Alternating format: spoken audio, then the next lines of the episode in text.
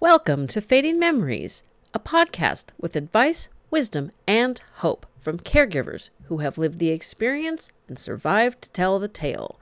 Think of us as your caregiver best friend. As you know, my mom suffered from Alzheimer's, and cognitive impairment affected my grandmother and great grandmother. It seems to run in my family, but I've learned my brain health doesn't have to follow the same fate as those who came before me. I am doing what I can to improve the health of my brain, including eating a better diet and exercising.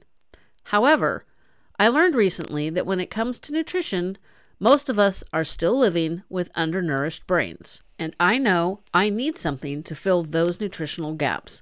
This led me to NeuroReserve and their product Relevate. Relevate is a nutritional supplement that restores the vital nutrients for a healthy, aging brain. Relevate includes 17 of the most important nutrients that specifically target long term brain health. These nutrients come from the Mediterranean and MIND diets, which studies have discovered can reduce our risk of Alzheimer's by over 50%. You can use my code FM15 for 15% off of your order. This code is good for subscriptions, which will apply to all future orders as well as individual orders. Go to neuroreserve.com to purchase. The link is in the show notes, and you can also find it on my website. NeuroReserve's mission is to help our brain span match our lifespan. If you're like me, you need as much information as possible to put a plan of action together. That is why I was honored to have not one, but two conversations with scientists and doctors from the Alzheimer's Association as a part of the AAIC 2021 conference. Today's episode is with Heather Snyder. She is the Vice President of Medical and Scientific Relations at the Alzheimer's Association. In this role, she oversees association initiatives that accelerate innovative Alzheimer's research and provide opportunities for the global dementia community to connect and to collaborate. In this conversation with Heather, we discuss the need for more diversity in clinical trials and COVID and how it has affected people with dementia and how they think it might actually accelerate dementia cases. With me today is Dr. Heather Snyder. She is the Vice President of Medical and Scientific Relations for the Alzheimer's Association. So, thank you for joining me today, Heather. Thanks so much for having me. You're welcome. So our first topic today were, is one that's been near and dear to everybody's hearts over the past 18 months or so is COVID-19's association with long-term COVID, excuse me, cognitive dysfunction and the acceleration of Alzheimer's disease. And at first I I think I've like most people are kind of over COVID and I wasn't interested in this topic as much, but then I've started thinking about it some more. I'm just going to jump into the hard question first. And I'm wondering have we learned anything in the past year, which I know in research terms is not very long, about the brain and viral infections? Yeah, no, great question. And and one of the things that we are learning with so the virus that causes COVID-19 is is um, there's still a big question as to whether it gets into the brain or when it's how it's impacting the brain, whether that's direct, meaning it's getting into the brain and, and acting directly on uh, the, the processes of the brain, or whether it's indirect. So that might mean that it's causing an immune response. It's actually uh, impacting the, the barriers, or what we call the blood brain barrier, the barrier that protects our brain, which might make then other things that are not good for our brain be able to get into the brain. So there's a lot of emerging evidence that suggests that its impact, that COVID, the virus that causes COVID-19, its impact on our brain may actually be more indirect uh, and, and acting in these ways, uh, influencing and or, or then maybe impacting our brains then um, uh, ability for its various processes. And we're seeing that play out in changes in behavior, changes in cognition, memory uh, over time. And, and how long that lasts, whether that's reversible, those are still questions we don't know, but that's some of what's being researched today. That's fascinating. Was that research, was the research into viral infections and Alzheimer's ongoing, or did it just kind of pop up with the, the COVID virus? There have been, I think, historically, we've seen studies here and there that have seen an association of different viruses and, uh, and an increased risk in later life of Alzheimer's, although exact, those have been associations, and we haven't really been able to untangle a cause and effect. So they've, they've been, um, it's, it's been very unclear. And, and how you do that has also been a challenge because in some instances, 80 or 90% of all people have these viruses in their brain. And so how do you know that, that perhaps one, that it's causing uh, the, some of the downstream or the biology changes in Alzheimer's in one person, but not in another? Or is it that you're seeing these, these viruses in the, in the brains or activated in the brains of people with Alzheimer's because you're also seeing changes in the immune system and, and the, the, the ability of the brain to, um, to stave off some of that, that activation? So there's been a lot of questions. I'd say the pandemic and COVID 19 gave us an unwelcome opportunity that we could start asking some of these questions in a, in a different way and, and really try to be answering these questions as soon as possible. Yeah, I did say mostly because the isolation, the lockdowns, all of the mitigation effects or things that we did to mitigate the disease last year really did not help our older population whatsoever. And so I said, well, there's going to be a plethora of evidence to sift through and and research going forward, which, like you said, is a was an unwelcome jump into that. But you know, now we have a pile of evidence we didn't have before. So for better or worse, we we've got that. Um, tell me a little bit more about like the blood brain barrier. Do we know? Like I've I've heard of it, I understand it, but I don't think I understand it very well. Like I said to my previous um, AAIC guest, I'm more artist than scientist, so I'm very fascinated with brain research, but I don't think I could do it very well. but do we? How do we know like what can and cannot get past the blood-brain barrier? Like, is this something like yeah. we should all understand maybe to help our brain health? Oh, really great questions. And so if you think about it, I mean, it's a really sophisticated biochemical barrier. I mean, you can almost think of it as a, a, wall that's protecting our brain from things that might be in our bodies or that might harm our brain. Um, and, and that's really because our brain is our control center, right? So it's controlling our every process. And, and so we need to protect it and keep it as healthy as, as it possibly can to do all of those processes.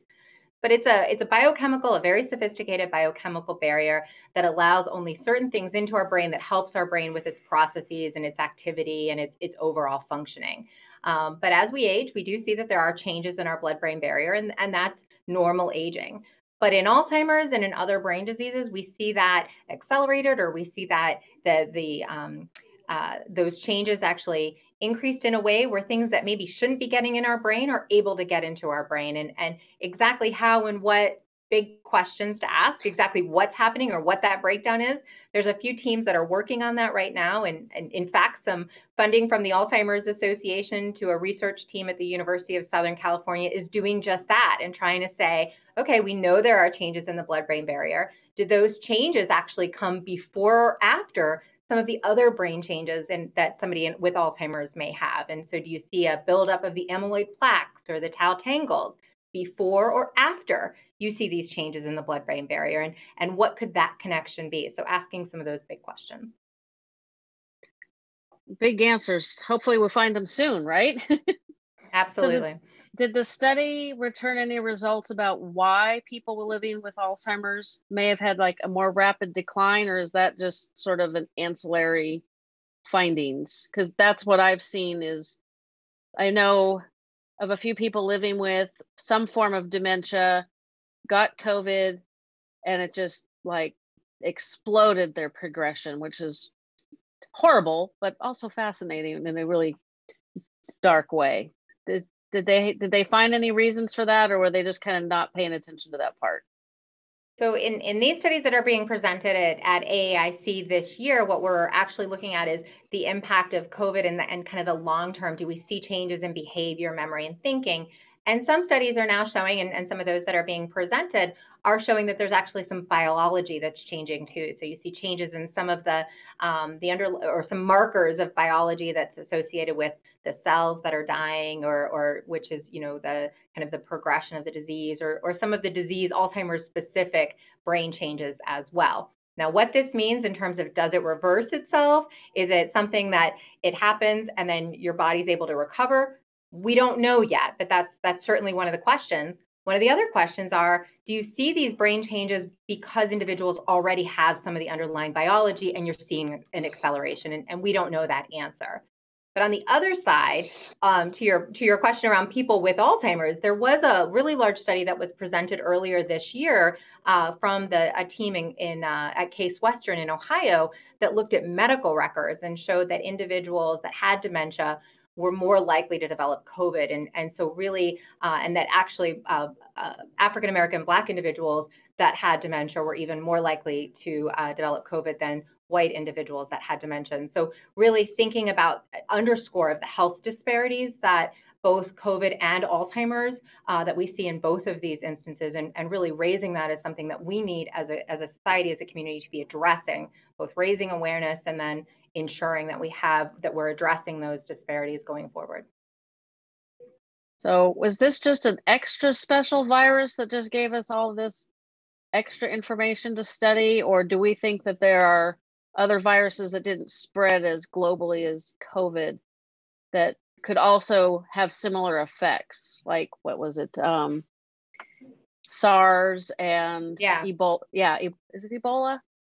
So there was the SARS, which was another uh, uh, SARS and, and the MERS pandemics. Uh, they they were not as widespread. They had slightly different properties in terms of their um, uh, their infections and, and what that looked like. But we did, there were reports in individuals following those pandemics that experienced those viruses. We did see a, an increase in reports of people with um, uh, behavioral issues like sleep disturbances, anxiety, and some of those issues. And, and there were also an increased reports of cognitive issues as well, which really was actually was why the research team at the University of Texas San Antonio approached the Alzheimer's Association last spring to say, this is the trends we're seeing very early. We don't know if this is going to be similar, but we think we should be bringing people together to ask that question. And, and actually, we, we formed an international consortium to start saying, how can we all be asking questions in a, in a similar way? How can we be collecting data and get the information as soon as possible globally about what the impact of this virus may be? And a lot of that was really based on learnings from these, these past instances. This is really fascinating. It's great that everybody could come together. So, what does this study tell us that we should do to help maintain our brain health as we move forward in life? Obviously, not getting COVID is a good start, that's a that's a that's a big one. Don't get COVID, and you know if you're not vaccinated, get vaccinated. If you do get COVID, take care of yourself, particularly in your your cardiovascular health and eh, as well as your overall health. But I also would underscore that having COVID does not mean that you're going to experience these cognitive changes or these underlying biology changes. We don't know why one person may experience them and one person may not. But it is really important that if you do experience, you are experiencing these symptoms or you are experiencing any changes, that you have that conversation with your healthcare provider and that you, you bring that forward as part of your overall care. And do we need to worry about any other like other viruses or should we just focus on this one and avoiding it? I think in general, keeping your health, you know, keep, you know, hand washing your hands and, and staying home when you're sick and, and keeping yourself as overall healthy as you can be is really the best thing you can do for your, your overall body and brain. Well, I hope everybody learned that one last year. If they didn't, well, there might not be much hope for them learning that one. Which also, we were talking about how all these different researchers kind of came together to ask questions the same way so we could gathered data the same. I think that's the I think that's the appropriate way of putting it. Which brings me to our next topic, which is improving diversity in Alzheimer's clinical trials. And I think that many of us learned watching the creation and rollout of the COVID vaccine why that's important. Um, why is it important in Alzheimer's research? There we go. like lost my train of thought there. Yeah, I mean, I, I, think you know one of the the unfortunate trends is that we have seen in that we don't have the diversity that's really reflective of our communities in clinical trials. That in order to ensure that a treatment or a tool for early diagnosis is going to work in all populations in all communities, we need to be including all populations and all communities in our trials as well. And, and that's, I think, increasingly important, especially when we're talking about the health disparities that we see in Alzheimer's uh, in, in terms of that uh, Black African Americans are two times more likely to develop Alzheimer's. Latino Hispanic individuals are one and a half times more likely. So how do we we make sure that we have tools and that when we have treatments that they're uh, appropriate for all populations? That must be a, a huge challenge. And so, what insights did we learn recently that will help increase participation in these underrepresented ethnic groups in clinical trials? Because, again, think we have a lot more awareness of clinical trials after the COVID vaccines creation, but that's just me. I'm in this world, so maybe other people weren't paying attention. Well, no, I would say, you know, we used to spend a lot more time talking about what phase one was, what phase two, what phase three are, but I think as we've seen this really play out on the main stage as it, as it relates to the pandemic, uh, there is this, you know, that there is an aware, greater awareness of the need for volunteers. And we certainly need to try translate that into action, uh, and in particular in, in the Alzheimer's and related dementia space of, of getting volunteers and having people in uh, the studies. And, and maybe before I even kind of go with some of what we learned, I just note that there are so many types of studies that are out there. There are studies that are for people that are living with, that already have cognitive issues. There are people, there are studies for people that are providing care. There are studies for people that perhaps had a family member or a parent. There are studies for people that just want to move the science forward. It's, there could be things that are about perceptions of disease. There could be studies that are for individuals that are cognitively unimpaired that you know, or, or um, that's really looking at the safety of a particular intervention or uh, or, or tool. So there's a lot that's out there, and, and we can all be part of that solution. And in fact, the Alzheimer's Association offers a tool called Trial Match at alz.org. So you could be part of that conversation and part of that solution and find the clinical trials in your community. It's, it's really like a matching service for clinical trials where you can go on, you fill out your profile, you get your matches, and then it's really up to you on, on what might be the right fit for you. Um, and I, I, think that that's a, that's an opportunity that we all have. And and some of the research that we did that is being presented at AAIC looks at that uh, Black, Latinos, and Native Americans were significantly more likely to volunteer for a clinical trial if they were asked by a person of their same race. And when you look at the reasons for why people um, or, or why, why, why someone might participate in a trial, the number one reason is I was asked. So, you know, really making those links in, in terms of being asked, being in the community, being present, and, and having those types of conversations and the awareness is really important. Well, I have a quick story you'll appreciate. My very first night at the Alzheimer's Association's caregiver support group was a researcher from University of California, Davis, which is not far from me she heard my story, which is my mom had Alzheimer's. Now, at this point, she, my mom passed away in 2020, but she had it for 20 years at least. My maternal grandmother had cognitive decline, probably because of a brain aneurysm that leaked for three months, but mm. they, she may have also had other undiagnosed dementias. The jury is out on that one, and we'll never get clear diagnosis of what was exactly wrong with her because she's also gone. But my maternal great grandmother also had dementia. And this gal from UC Davis looked at me and wanted me for her study so bad. There was just one small problem not old enough. and being in your 50s and being told you're not old enough for something is really kind of weird. So I am part of Trial Match, though.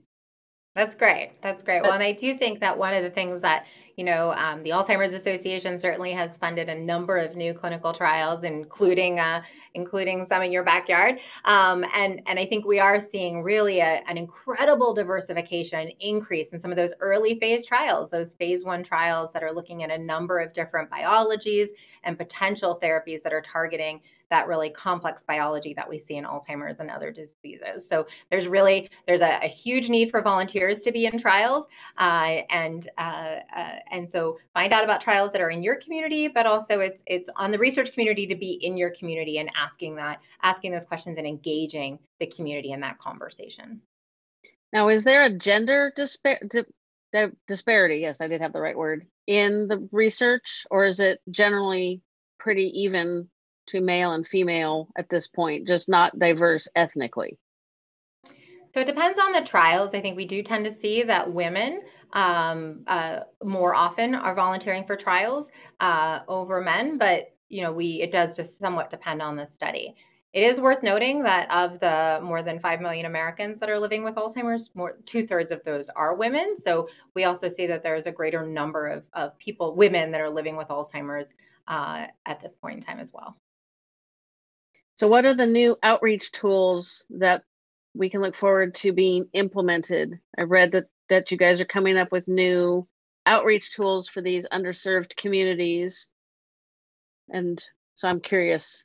I'm not in a yeah, very no. diverse location, so I might not see them.